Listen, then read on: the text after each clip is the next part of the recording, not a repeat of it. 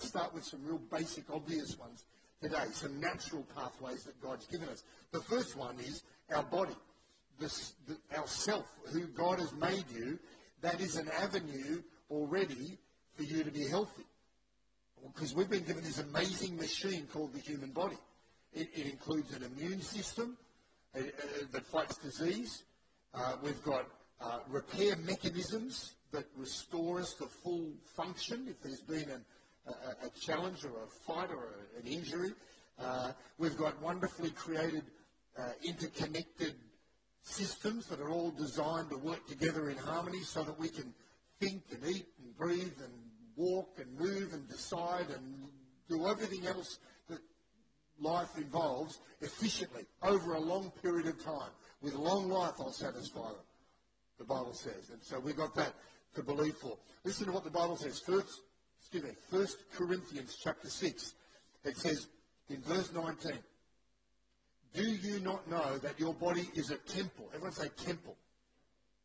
Your body is a temple of the Holy Spirit within you, whom you have from God. You are not your own, for you were bought with a price. So glorify God in your body. Wow, if you're a Christian, you've given yourself to God. That includes your body.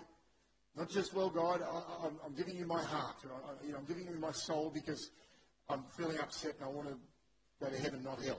Well, that's a good decision. But, but we're meant to give our whole deal.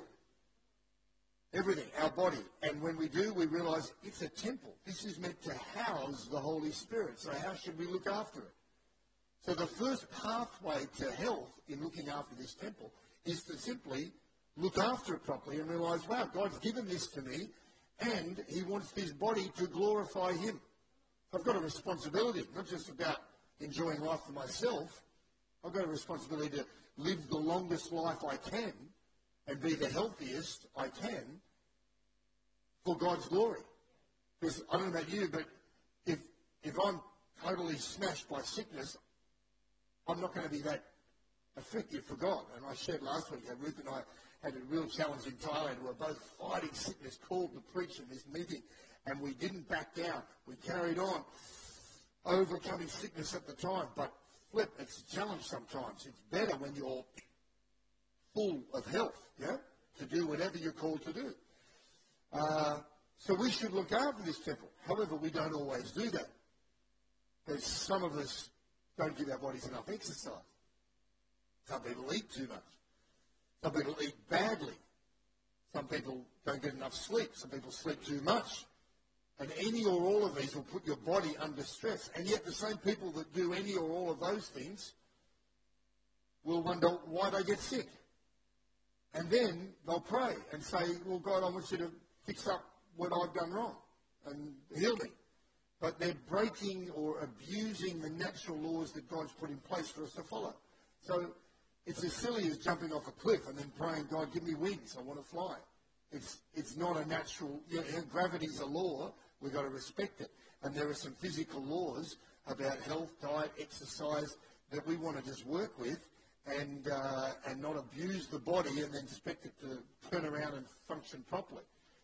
I had uh, a brother uh, in the church used to come out for prayer for his knees, and God bless him, he's still alive, but he's, he's not here, so I can talk about him.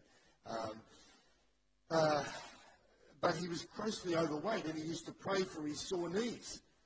And, you know, it, he's looking for a miracle which God can do, but a lot better to just work with natural laws. And I would struggle to pray confidently for God to heal his knees when he's putting too much stress on them. And, uh, and, and so, you know, that's just an example of, of really needing to work with reality. And then, obviously, we are bringing our, our life and our sicknesses or whatever challenges we've got before the Lord. But we've got to work with with God, God, what God's given us. Put it this way men and women, I should say, I'm sure women as well, understand the value of vehicle maintenance. All right? You get your oil changed. I'm resisting to reflect upon that probably sexist comment. I'm guessing that there may have been a bogan reflection on women don't know much about cars, but I'm sure that that's not true. I'm not Not pointing anyone out. Um, now, you know, so you get your oil changed, you've got to check tyre pressures, you check, you know, brake fluid and coolant levels and all this sort of stuff.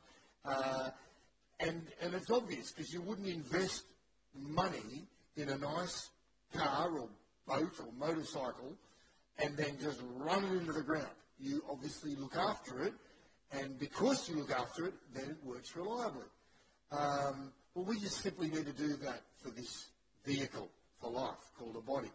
Uh, and, and get this, it's not about how old or how young you are. Because oldies, anyone over 20, you can become a classic, just like a classic E-Type Jag or Ferrari from the 60s or Mustang or whatever you're into. They're, they're better than a modern car. So glorify God in your classic vehicle. Right? Mature people and, uh, and look after it and just, you know, some of those Ferraris, they had rounded edges, the older ones, a lot of angles in modern cars, so I just think rounded edges. Maybe things are just a little softer, softer around the edges than, they used to be. What everyone, what's this about being cut? Who cares about being cut? Think about being rounded. Yes. Yeah. Um, and uh, look, scientists are constantly discovering how amazing the body is and its ability to heal itself, including the brain. And um, have you ever been told, did you grow up thinking that you've only got so many brain cells, and every time you get your brain knocked, some brain cells die, and they never get replaced? Well, I played rugby and mucked around in the playground and rode motorcycles, and I thought, I'm going to be brain dead by the time I'm 40. I'll never, uh, maybe I am, maybe that explains it. You know? I used to think, Oh, I bump, I think another, oh, oh, oh, there goes another few thousand, you heard that? Thousands of brain cells have died every time you bump your head. Oh, no, it's not true. Absolutely not true. Neither is it true, have you heard this one? Every compartment of the brain is completely specialised and set to govern only one part of the body. Well, that's not true either, because doctors and scientists are discovering that different parts of the brain can take over functions that another part used to look after, but is now struggling with due to injury. So one part of the brain may have been damaged, and people that's the end of that. They've had a stroke or something, and it's just stopped that part of the body working properly. The brain can rewire itself and fix itself to do that. They're calling this neuroplasticity, as you've probably heard this term. And there's one guy that's put a lot of this research together, brought it to the public, um, written a couple of books that I've skimmed through, but Ruth fortunately reads cover to cover and then just tells me all the good bits. Um, you'll be pleased to know she doesn't do that with the Bible, right? Uh, the Bible and motorcycle magazines, I read cover to cover, okay? Um, in that order, right? All the other stuff, I get summaries from Ruth, right? Uh, or, or highlighted bits, or books, or if it's a marriage book, it's usually left by my bedside with a big, you know, arrow, you know, sort of a couple of bookmarks. Yes, dear, yes, dear, read this. At least read this chapter, you know, how husbands shouldn't be idiots. You know. Um, but this guy, Norman Doidge, Dr. Norman Doidge, has put together two books. The latest one's called The Brain's Way of Healing. It's a fantastic book. You should read it. And uh, he talks about all kinds of stuff, stroke victims, people struggling with uh, back pain, uh, Alzheimer's, even eyesight, things that normally you would say, oh no, that's the way it is, the damage has been done, all kinds of injuries and conditions that would see the brain activity suffer, see different body functions deteriorate. People have found the ways for their brains to fight back rather than just give up. One example, a guy called John Pepper in South Africa, he was diagnosed with Parkinson's way back in 1968. But then he discovered, and for him it was just walking, regular exercise, vigorous walking got through, and he goes into all the details of how the body sends messages to the brain and vice versa, and it gets complicated. That's why you get Ruth to read it to make it simple for you. But uh, you'll figure it out, I'm sure. But basically, this guy, through just walking, uh, got his brain to restore damaged cells. So much so that all the major symptoms of his Parkinson's was reversed, and he no longer needed medication. But he was technically still under the banner of this condition. Uh, but, but he was sacked from the role that he had as head of the Parkinson's Society because no one believed he had it anymore. Even though he said, no, I'm still working on it. And they're like, no, no, you, you, you must have faked it earlier on or something. Uh, so all these amazing things uh, that the body can do, and as said, they're finding more and more about what the brain can do. And, uh, and so the message there is obviously look after our body and it'll look after us. Yeah? Um, of course, every healthy body still can suffer from an attack of sickness, uh, and you can't always have your body fix itself up without some extra help because you can have you know viruses, bacteria, or an injury, even a spiritual attack that's manifested physically. But we have outside additional help available. And so the second natural pathway we've got is medicine, modern medicine. Not even modern, thousands of years. People who are clever in the medical field have come up with ways and means of assisting the body to be healthy. It can be preventative, like, you know, they didn't once know that clean water was a deal, or, or sterile environments for operating on people. They just had no idea. Uh, and so that's kind of obvious. We take it for granted. Um, and reducing the risk of you know, disease and germs. And, and then there's more reactive means that medicine works, like vaccinations and anesthetics and antibiotics. And, uh, and then in surgery, incredible advancements. I can remember as a kid hearing about uh, the first heart transplant in the late 60s. And I just thought, oh, that can't happen. I, I don't know if I thought it was a hoax you know, is it April Fool's or it's just impossible? It just seems bizarre. And I'm still struggling with how they can make it work. But I also remember um, when I was younger, in the early 80s, Fiona Coote, who's old enough to remember that name, she was the youngest Australian heart transplant uh, recipient at the age of 14. And that heart only lasted two years, but they got another one in her before that one packed it in, and she's still alive today, more than 30 years later. Isn't that amazing that they can put a heart in there? I, you don't sound amazed. Fine, I'm amazed. You just take it for granted. But listen, as Christians, we've got to respect modern medicine. Because sadly, some Christians get a little silly. They see God's promises for healing in the Word, and then they totally dismiss all medical assistance with terrible results.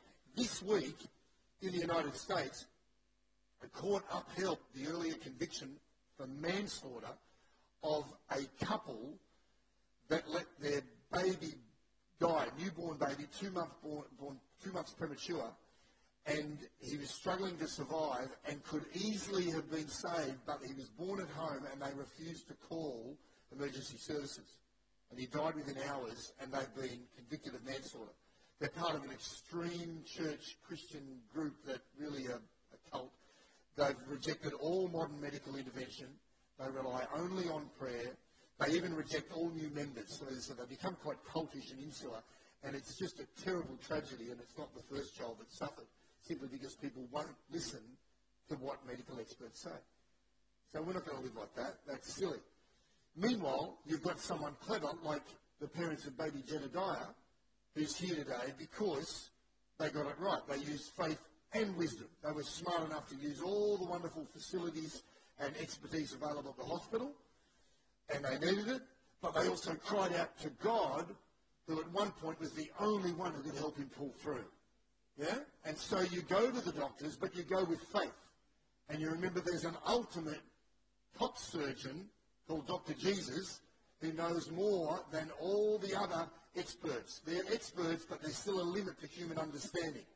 Right? So we still have a final word from God, regardless of what we're told with human understanding about a particular situation. Now, and then that just gets us onto the third avenue. So we've got our body, we've got medical science and medical expertise, uh, and then we have faith in God's word. I'm talking about natural means, and you might think, well, now we're getting spiritual. Well, it shouldn't be so unnatural for us to put our faith in God and His Word because the Bible says we are called to live by faith. So it should be part of our lifestyle just the natural, normal way of living to put faith in God, who knows everything, knows how we're wired, how we've been put together, and how to fix up anything that may not be working properly. And God's word specifically has been given to us to bring his healing power to us. Let me give you a few examples from the Word. There's plenty, but I want to finish in a moment and just read a couple of verses before we close. Um, Proverbs chapter 4, verse 20 says, My son, be attentive to my words, incline your ear to my sayings. Let them not escape from your sight, keep them within your heart, for they are life to those who find them and healing to all their flesh. The Word of God brings healing to all your flesh, to every part of your body. Did you hear that? The Word of God. It brings the healing. And again, Psalm 107, verse 19 says the same thing. They cried out to the Lord in their trouble. He saved them from their distress. He sent out His Word and healed them. And He rescued them from the grave. So God's healing came through the Word that was sent. That word can be in the Bible written. You can hear it when someone's preaching it. You can have a word spoken into your spirit from God that should align with the written word of God. It can be a prophetic word, again, lining up with the written word, the most reliable source of us hearing from God. But it's the word that brings healing. And it should come as no surprise because one final verse, John 1.14, says the word became flesh. Who's that talking about? Jesus is the Word. Jesus is called the Word. He's the living Word. The, re- the Bible is all about Jesus. We read about Jesus. The Word is Jesus. Right? You've served us well, but you're going to the place where all microphones go. We need to get a new one. So, Jesus, His love, His grace, His truth, His wisdom, His peace, his strength, His joy, His power to heal. It's all in Him. We look to Him, ultimately, yeah? And, and so we look to Him with faith, and you'll hear more about that because Ruth will be preaching next week more about faith, and over the next few weeks about the different pathways to ultimately, you know, Jesus is the source of all healing, even down to the fact that our body was designed by God, and God has given people brains who end up becoming medical research experts and doctors. So we give all glory to God, whichever way it comes to us. Uh, and of course, there are specific pathways in walking with God that we'll hear more about with spiritual gifts and different prayers. As I said, Ruth will be preaching more next week on this. Tonight, Aaron Harrison is preaching, um, uh, which will be exciting at our 5 p.m. service. For, for now, we're going to finish with prayer.